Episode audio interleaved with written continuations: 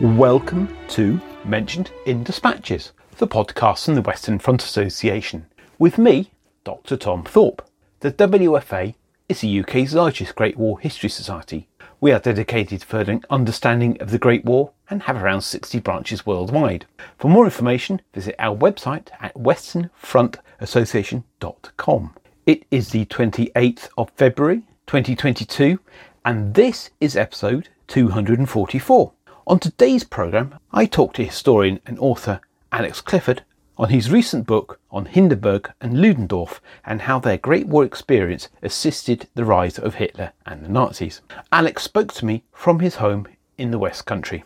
Alex, welcome to the podcast. Could you start by telling us about yourself and how you became interested in Ludendorff and Hindenburg and their Great War legacy? Well, thank you for having me, Tom, and it's an absolute pleasure to be speaking to you today. As far as I go, I'm a history teacher and kind of independent researcher, writer.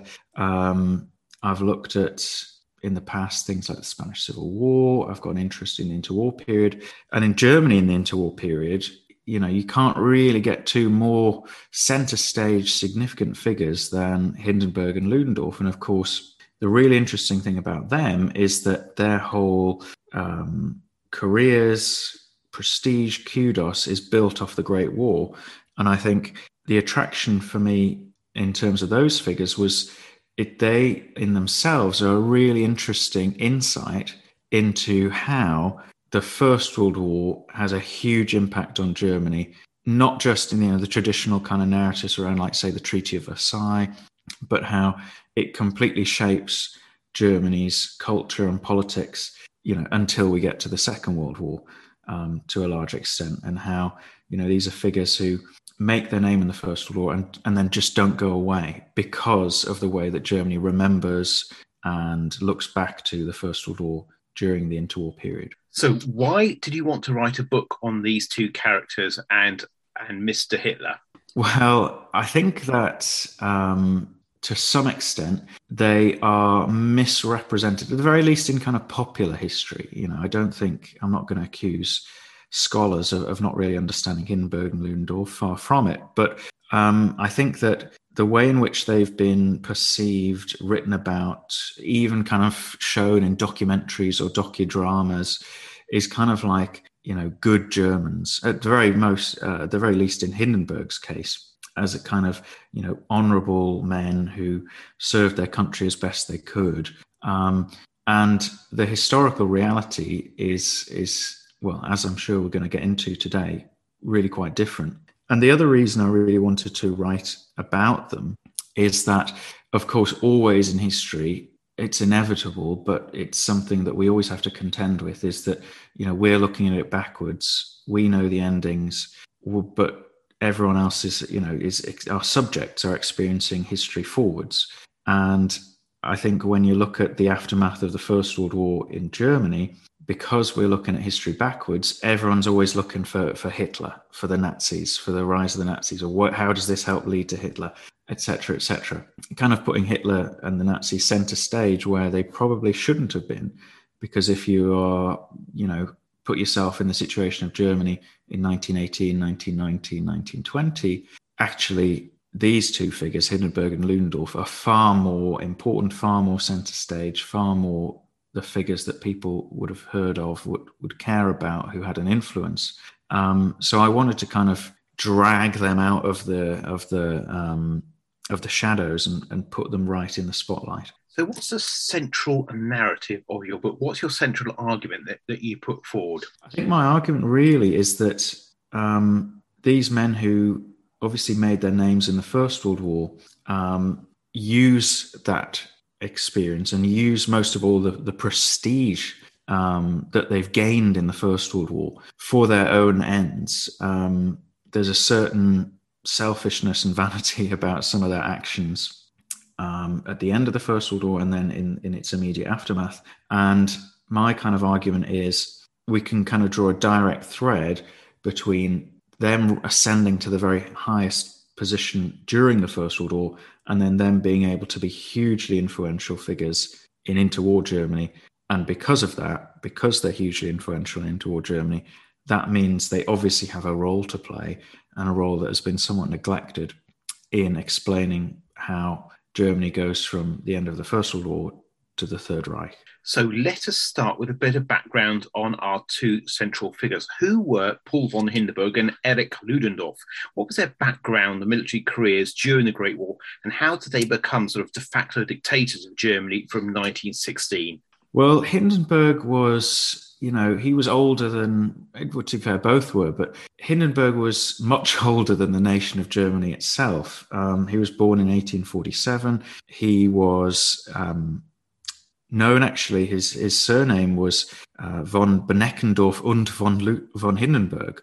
And actually, up till 1914, he was known as von Beneckendorf. That was his given kind of surname, and he was as aristocratic as his name suggests. He was, you know, the traditional Prussian militaristic aristocratic mold. He had served as a junior officer in the Austro-Prussian War, in the Franco-Prussian War. He had been in the Hall of Mirrors when Germany was created in 1871, and then in a few years before the First World War, actually, he had retired because his military career, he was in his 60s, it had come to an end. It had been a successful, if not particularly remarkable, military career.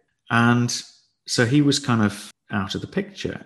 And funnily enough as well, Erich Ludendorff was kind of in a bit of a dead end by the time the First World War began, because he was a generation younger, born in 1865.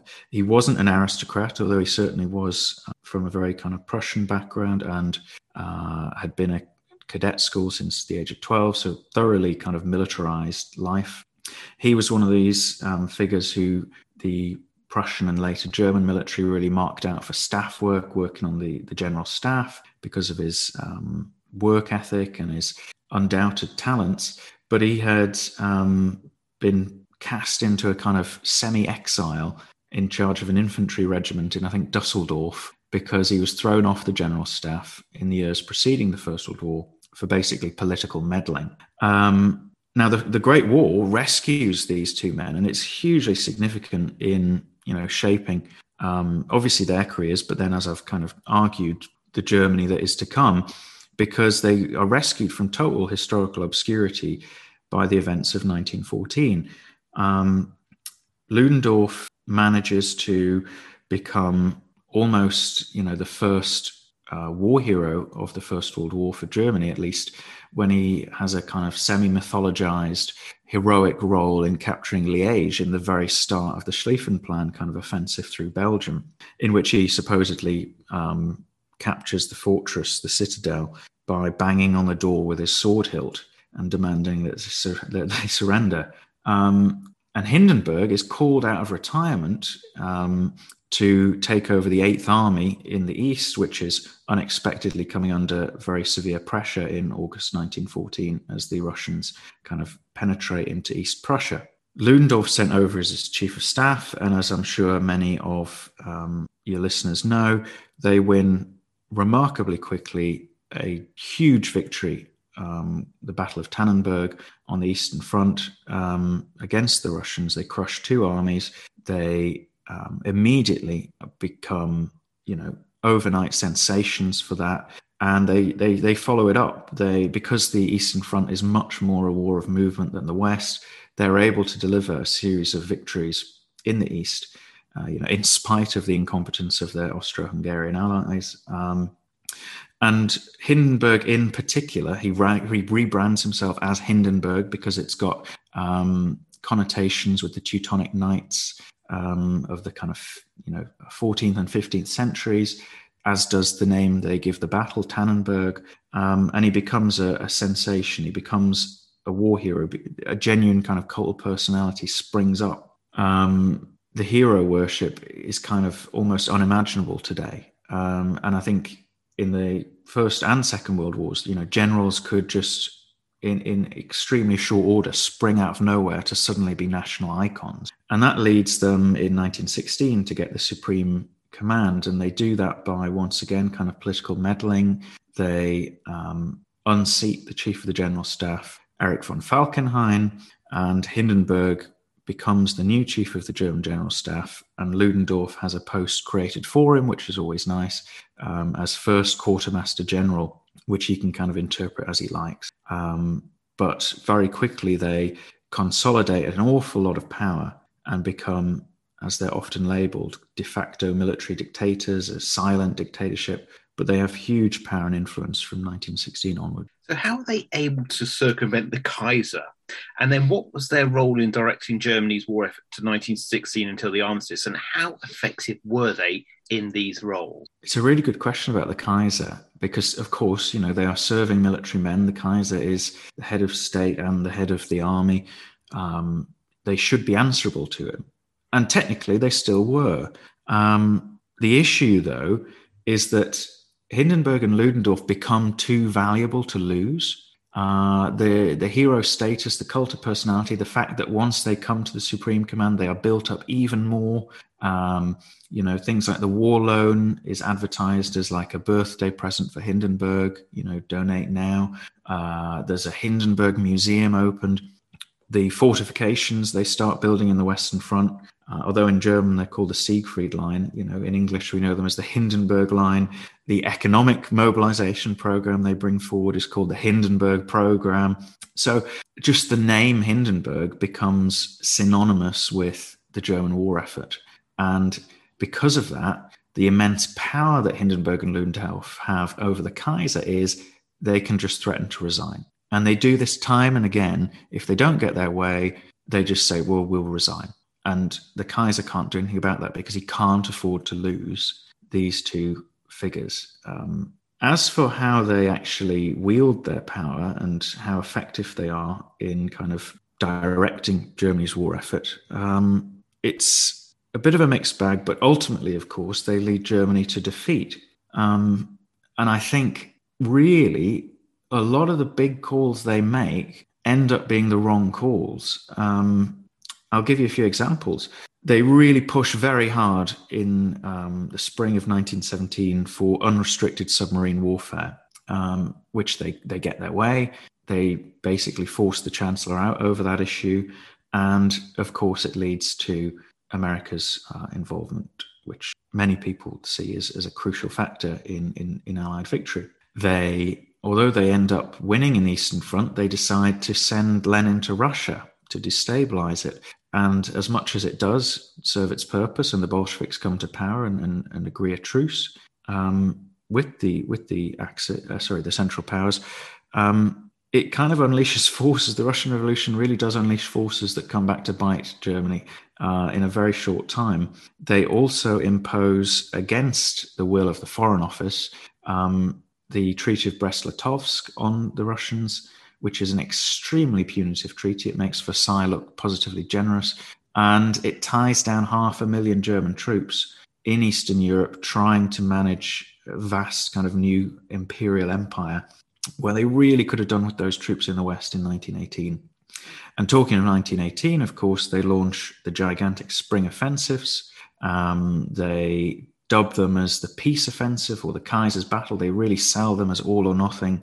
And this is a pretty foolish decision, really, because there's various flaws, which I suppose we don't need to get into today, about the spring offensives, not least selling them as all or nothing, because, of course, when they come to nothing, that means the morale of the army starts to disintegrate. So in many ways, the really big decisions that they make, you could argue, help pave the way to German defeat. Do you think they're just dealt a bad hand, or do they play it badly? Because, you know, you could argue Germany's going to lose anyway because of its geostrategic position, its resources, and the fact is that it's brought the America in. Or do they accelerate its sort of rapid decline as a military power? I obviously 100% sympathise with that view that they're dealt a bad hand and that Germany, you know, this argument's been gone over so many times, hasn't it? But maybe in 1914, they're basically already in a position where they can't win. However, I think they're dealt a bad hand, but they also play it badly at times. They have, as I've said, unrivaled influence and power over politics, over the Kaiser, over the military, over the economy. They, as one member of the General Staff said, who were our politicians in the Great War? Well, they were Hindenburg and Ludendorff. They got to make all the big calls. And I think probably, you know, if I was to pick out one thing that is really, really a poor decision, is got to be the spring offensives in 1918. I think it's possibly conceivable that maybe if you look at adopting a more defensive approach, as they later switched to, about midway through 1918, they said, okay, well, we can still win a defensive war and grind out peace terms eventually, which by then it was too late to do so.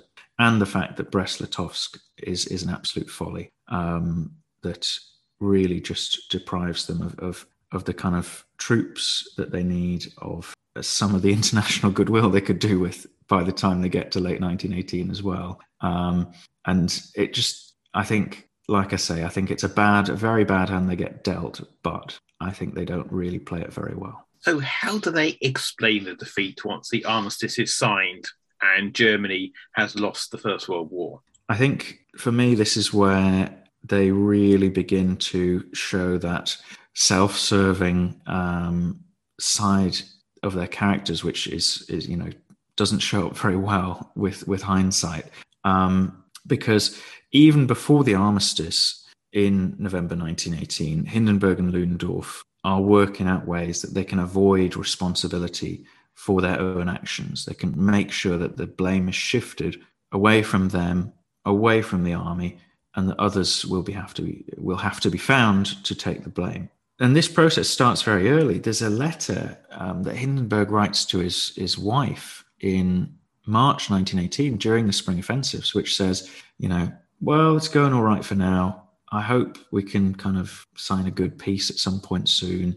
But if it all ends badly, it isn't my fault anyway, which is a remarkable thing for the Chief of the General Staff to be writing. And then when we get to the kind of crisis point in September 1918, where they decide the war is lost, we're going to ask for an armistice. Ludendorff supposedly says to his staff officers, now is the time that we can shift the blame onto those who are truly responsible and make them kind of pay for what they've done.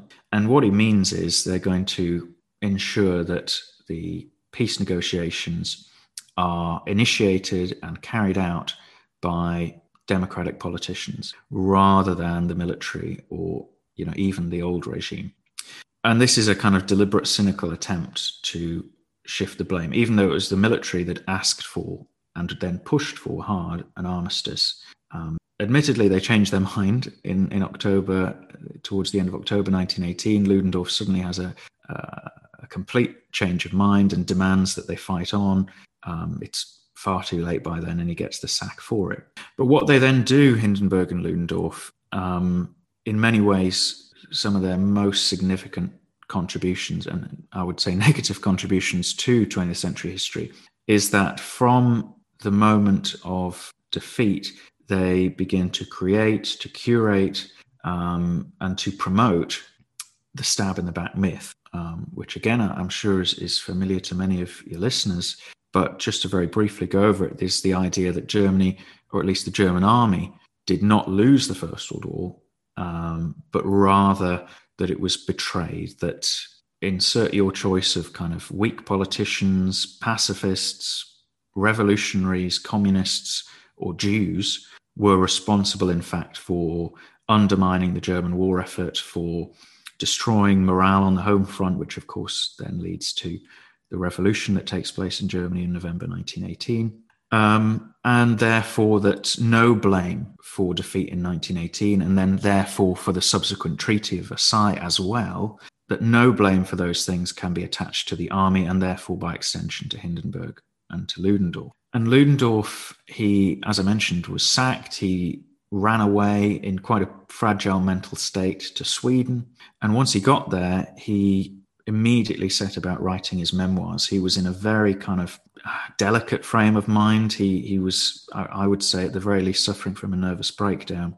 He was openly comparing himself to Siegfried, the hero of German mythology, who is stabbed in the back.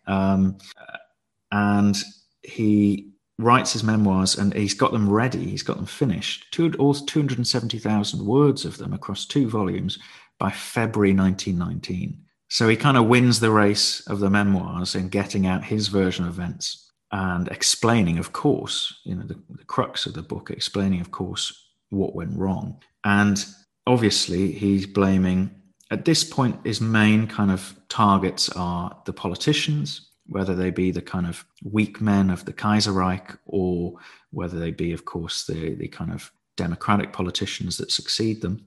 And also revolutionaries who are intimately tied, in Ludendorff's mind, to Jews, who he kind of targets indirectly, well, kind of dog whistle language. He says that that Germany was undermined by those people who throughout their history have been destructive rather than constructive, which I think is pretty evidently an anti-Semitic slur. And so he really wins the race of getting out his version of events. And although, like I say, it is a massive tome and people do criticize it at the time in 1919, nevertheless, I think it's an influential piece of work. More significant, though, is what happens in November 1919, a year after the armistice, because the German parliament, the Reichstag, decides to hold a public inquiry into the defeat, explaining, you know, what happened in the First World War, who was responsible for its outbreak, who was responsible for the poor decisions made, and who was responsible for the defeat ultimately. And they want to call Ludendorff as a witness, obviously, to question him under oath, but he refuses to come unless accompanied by Hindenburg. And the inquiry hadn't really wanted to call Hindenburg because, despite defeat in the Great War, his reputation had remained intact. He was still seen and regarded as a hero, as the embodiment of kind of German duty and honor. I think it's by no means an exaggeration to say he was the most popular man in the country at the time. He was kind of beyond reproach, beyond rebuke by anyone save probably, you know, the communists. No one would dare criticize Hindenburg. Indeed, the kind of centre-left social democrats who'd taken over after the Kaiser's abdication bought into the Hindenburg myth. They kind of embraced him and the military and the famous Ebert-Groener Pact and wanted the military to remain on side in order to crush more extreme revolutionaries. So Hindenburg had remained in post. I don't think many people realize this, but he'd remained chief of the general staff in 1919 as well. And when the terms of the Treaty of Versailles were presented, the government had basically been in favor of rejecting them and restarting hostilities.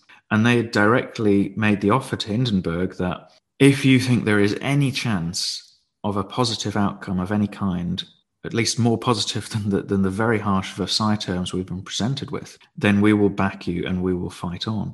And it had been the general staff and ultimately Hindenburg's decision that no, there's no alternative but to sign. However, the day after Versailles was signed, Hindenburg resigns as chief of the general staff and, you know, quits the army, ostensibly as a protest against the Treaty of Versailles.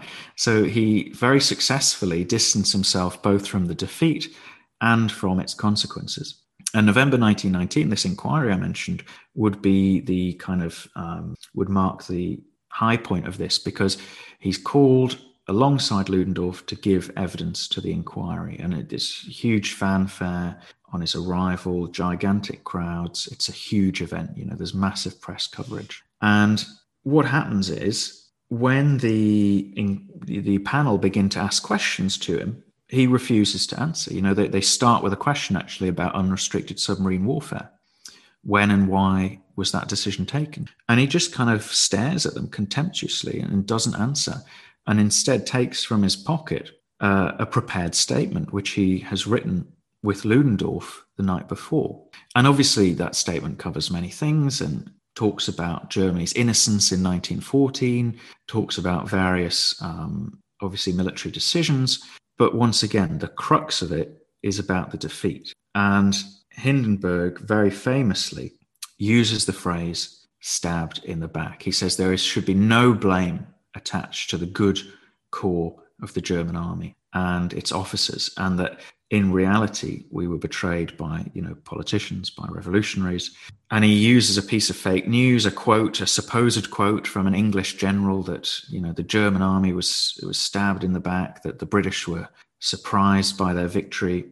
It had been debunked by that point. It wasn't a true quote. It wasn't a fair reflection of that general's views. But nevertheless, the importance of this testimony is that under oath, on the most public kind of stage imaginable, Germany's greatest hero, and as I say, arguably the most popular man in the country, is telling the German people that they were betrayed, that a conspiracy theory they may have heard is in fact truth, and that everything that's come because of the defeat, you know, Versailles, massive material suffering, great political instability, is therefore the fault of like internal enemies, of literal traitors who've undermined the country.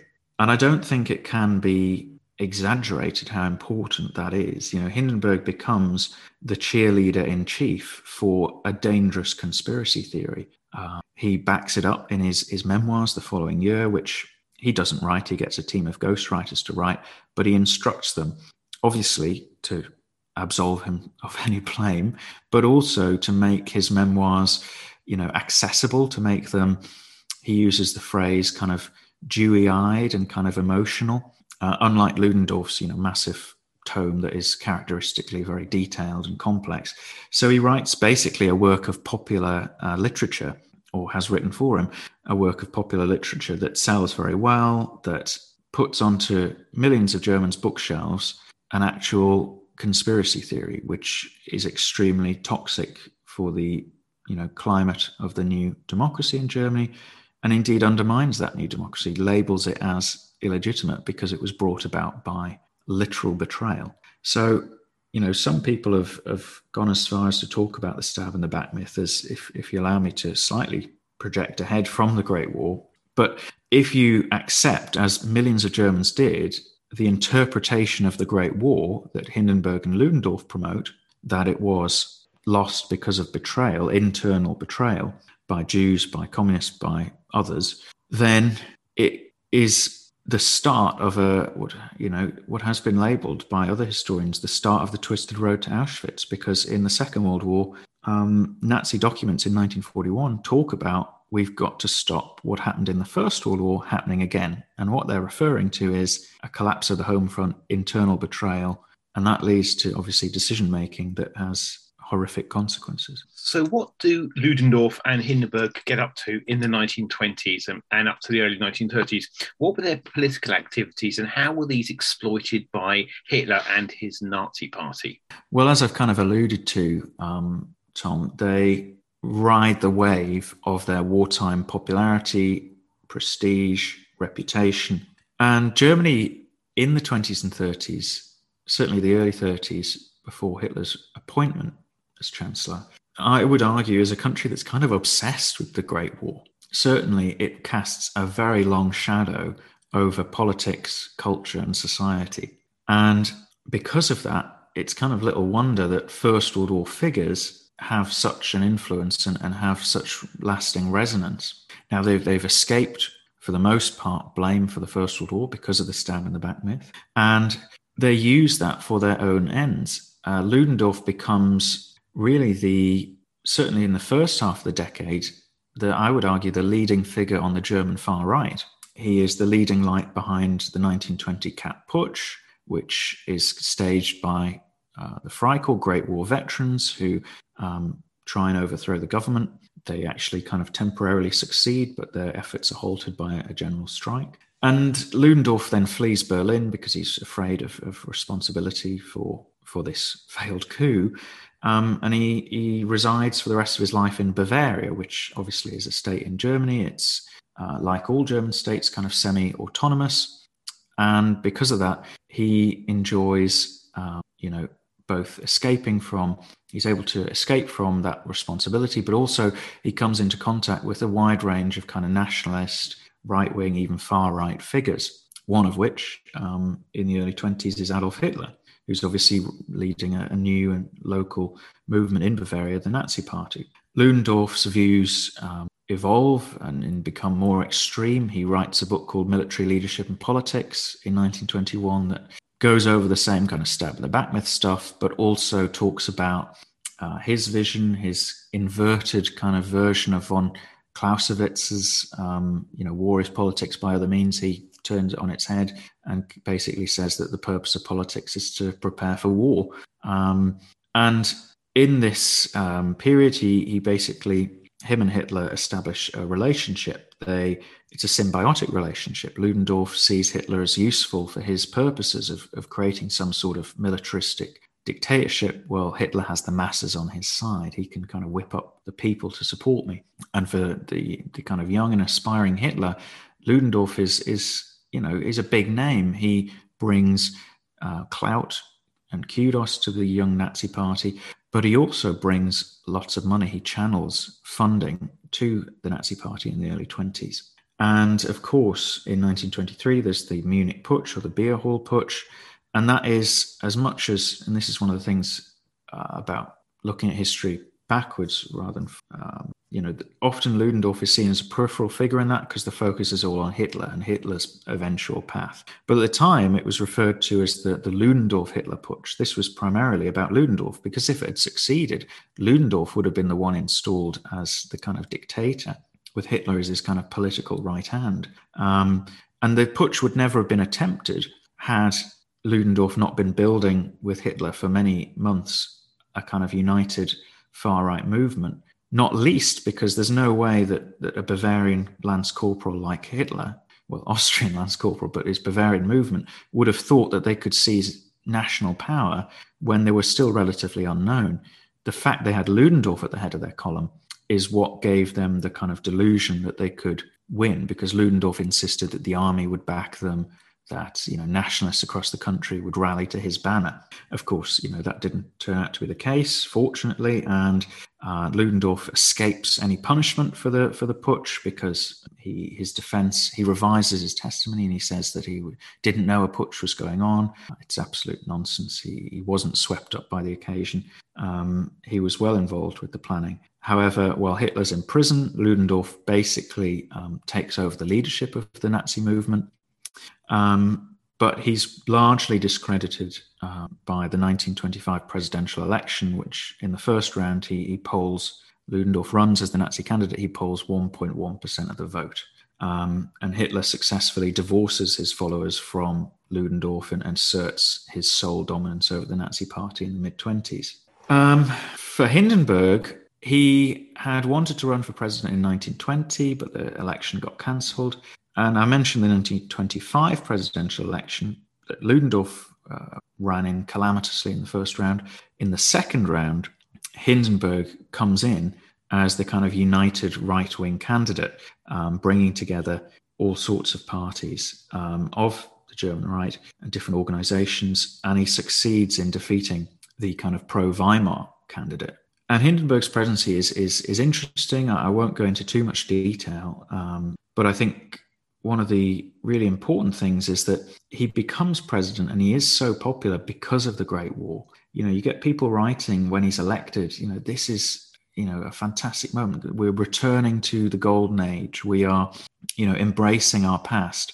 I think there's a lot of sense that by electing Hindenburg, we're kind of proving as a people that, what we did in 1914 was right, that the nation can kind of stand proud again. And it's kind of nostalgic. I think it's nostalgic for the past, but it's also the result of Hindenburg's very careful curation of his own myth, his own cult of personality that's been built up since 1914, that's been buttressed by the stab in the back myth. And he ascends to new heights, I would say, during his presidency, at least in the first few years, as a kind of father of the nation, as a kind of figurehead for all Germans to unite behind. And the celebrations, for example, for his 80th birthday in 1927 are frankly kind of bizarre when you kind of read about them today.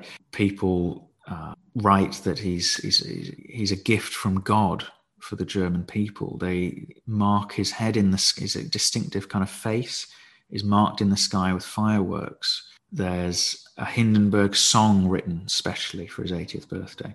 And at the same time, the Great War is never far from public kind of consciousness, because whilst he's president, Hindenburg and his staff do an awful lot to curate the writings about the First World War. They have manuscripts of books about the First World War, about Tannenberg, sent to the presidential palace to be looked over by the staff, to be checked, to be vetted, if you like. Equally, there's films made There's both dramas and documentaries made about Hindenburg's life, about, you know, the Battle of Tannenberg, about the First World War. And again, the president's staff have an active role in kind of vetting the scripts, looking over the scenes and making sure it's to the liking of the president, and is further reinforcing the Hindenburg myth. And from that prestige and from that kind of unrivaled reputation, in the early 30s, as the Depression hits, Hindenburg tries to, with his circle of advisors, create some sort of alternative to the Weimar system, or at least reinterpret the Weimar system, make it more presidential, build the prestige and the authority of the government, not on political parties, but on the reputation of Hindenburg, his charisma, ruling by presidential decree, this sort of thing. And the self-styled Hindenburg cabinet of 1930 to 32 is packed full of his kind of personal picks. There's six holders of the Iron Cross in the cabinet, because, you know, this is, you know, they literally call back to the Great War and say, this is the front generation now taking charge, and, you know, putting Germany back on the path to greatness. Because I think it's often forgotten, the moves to rearm, the moves to kind of revise Versailles, actually really assertively start before Hitler comes to power. They start in 1930, 31, 32, when they get rid of Allied forces of occupation. The military takes the decision in 31 to rearm, regardless of what happens on the international stage. And in 1932, they cancel reparations. They say, right, you know, we can't afford to pay. You're going to have to let us off this. So Hindenburg is part of a real kind of reassertion, almost, of, you know, we did nothing wrong. You know, we are proud of what we did in the Great War. We're going to hark back to that. So when we look at the rise of Hitler, how much are they responsible for this? Because it's so easy to think that it's an obvious predetermined thing that Hitler's going to rise and they're going to help him, when we need to consider other factors like, you know, the Wall Street crash, the inflation in Germany, the political instability partly caused by the political system, the problems with the communists and social democrats, and, you know, the fact that Germany is a highly brutalized society after 4 years of war and civil strife. It's a really difficult one, but it's so easy just to say Hitler rises because of Hindenburg and Ludendorff and their role in the First World War. How much would you attribute their role in his rise? It's kind of the central question of my book, I guess. And it's a really difficult one. As you say, you know, Weimar Germany is assailed by problems from all directions. And the Great Depression and the kind of economic whirlwind it brings obviously plays a gigantic role. However, despite those kind of societal forces and historical forces and factors that are obviously outside the control of any one individual, there is remarkable personal agency displayed, particularly in the last few months of the Weimar Republic, and those kind of crucial final decisions about what to do, particularly about Hitler and the Nazis. But I'll kind of put that to one side for now. Let's go to Ludendorff first, because his role is much earlier in the Nazi movement. As I said, he's more or less broken with them by the mid-20s, or been pushed out really by Hitler. For Ludendorff, I think, and Hindenburg links to this as well, you've really got to think about the power that the stab in the back myth has, the fact that the Nazi party endorses that view and accepts that view entirely, and the fact that it normalizes conspiracy theory and the thinking that's at the root of it about betrayal, about internal enemies. That becomes normalized by Hindenburg and Ludendorff, and that obviously has a gigantic effect. And I think I've, you know, made it pretty evident that the words coming from their mouths means a lot more than anybody else's. Ludendorff then obviously gives a lot of, I would call, I guess, political oxygen to the early Nazi party. There's no special reason why the Nazis, out of many, many far-right movements that emerged in the early 20s in Germany, why the Nazis particularly should rise up to, you know, eventually creating their own dictatorship and a one-party state. That is a very complex and twisted road that didn't always, as you say, it's definitely not inevitable. But Ludendorff singles out Hitler as his political protege and gives that early Nazi movement prestige, kudos, fame. And the Beer Hall Putsch and the subsequent trial a lot of people think that's the moment for Hitler when he becomes a national figure, even if he's one that many people laugh at that stage. You know, he still gets that national notoriety. And like I say, the Beer Hall Putsch is inconceivable without Ludendorff. As for Hindenburg, if we go back to that point I was making about personal agency, he really wants, as I've said, in the early 30s to push Germany in a new direction, a kind of build some sort of presidential, semi-authoritarian, nationalist regime in which obviously he's at the front, and he is, his real goal and desire in the early 30s is to recreate that famous spirit of 1914, you know, the idea that the nation is united, that there are no classes, there's only Germans. That's the kind of driving force. He longs for that kind of unity and stability and common purpose that is so lacking in the Weimar Republic. Now, his vision of that, by the way, is an exclusive one rather than an inclusive one. In order to achieve that, he basically thinks it's necessary to exclude, you know, the political left, people, even people like the Social Democrats, who, although very moderate, are seen as traitors because of the stab in the back myth, and are seen as opponents. You know, they're pacifists. They're not going to ever get on board with the Hindenburg vision. So in that mission, Hindenburg wants to build basically a united right. If he doesn't want to work with the left, he wants to build a united right. And so from 1930 onwards, he's actually agitating for the Nazis to be let into the government, to be given cabinet seats. He doesn't particularly like Hitler personally, famously. You know, I think there's a lot of class prejudice going on there, that an upstart lance corporal shouldn't claim the leadership of a great nation. But he does see the Nazis as essentially, you know, sharing his nationalistic vision and being a force that can bring a lot of the population behind a drive towards rearmament, towards making Germany a great power once again, and to, you know, kind of crushing internal dissent. And so because of that, you get onto this path where the kind of elite, the political establishment are looking from 1930 onwards for some sort of way to tame the Nazis, to control the Nazis, to bring them into the tent, so to speak. And obviously that ends with disastrous consequences. A final point I would make about the rise of Hitler and Hindenburg's personal agency and decision-making involved is that there's an incredible election, a presidential election in 1932, which is essentially a contest between Hindenburg and Hitler. I won't go into great detail. You know, it's a key feature of the book, but you know, it's field marshal versus lance corporal. It's two men who are both billed as saviors of the nation, who both are basically relying on their charisma to try and win. And Hindenburg wins that election by a pretty decisive margin as well. He gets 53% of the vote to Hitler's roughly 37%.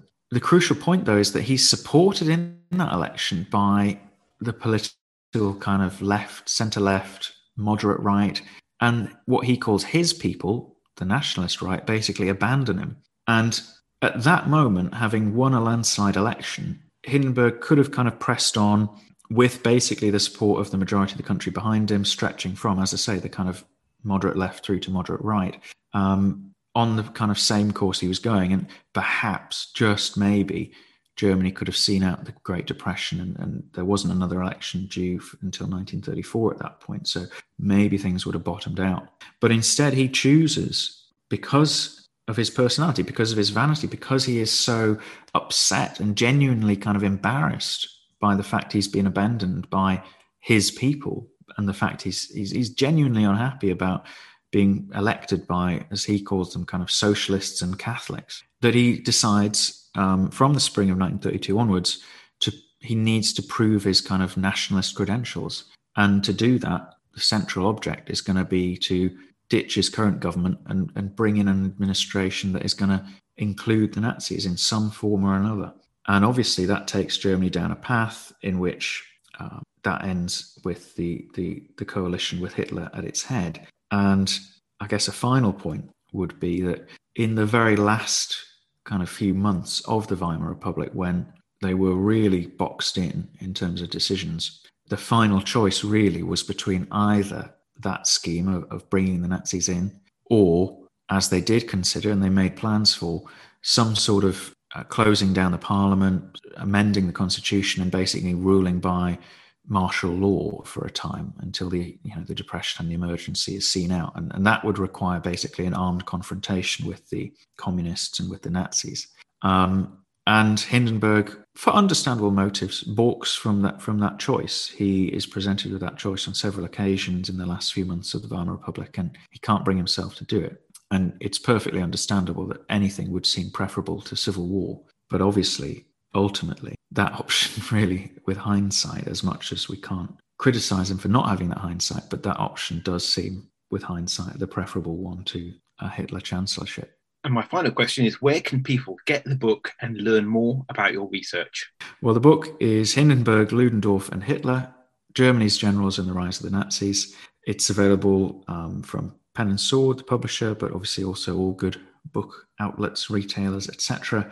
And I really go into, obviously, much more depth in the book about some of the things we talked about today, get into the nitty-gritty of some of these different elections and political decisions and things like that, and look at how the First World War and the leaders of the First World War kind of pave a path that will lead to a Hitler dictatorship. Alex, thank you very much for your time. Thanks for having me, Tom. You have been listening to the Mentioned in Dispatches podcast from the Western Front Association with me, Tom Thorpe. Thank you for all my guests for appearing on this edition. The theme music for this podcast was George Butterworth's The Banks of Green Willow. It was performed by the BBC National Orchestra of Wales, conducted by Chris Russman, and produced by Biz Records. This recording is part of a collection of orchestral works by Butterworth, performed by the BBC National Orchestra of Wales and supported by the Western Front Association. This is available from all good record stores under the record code BIS 2195. Until next time.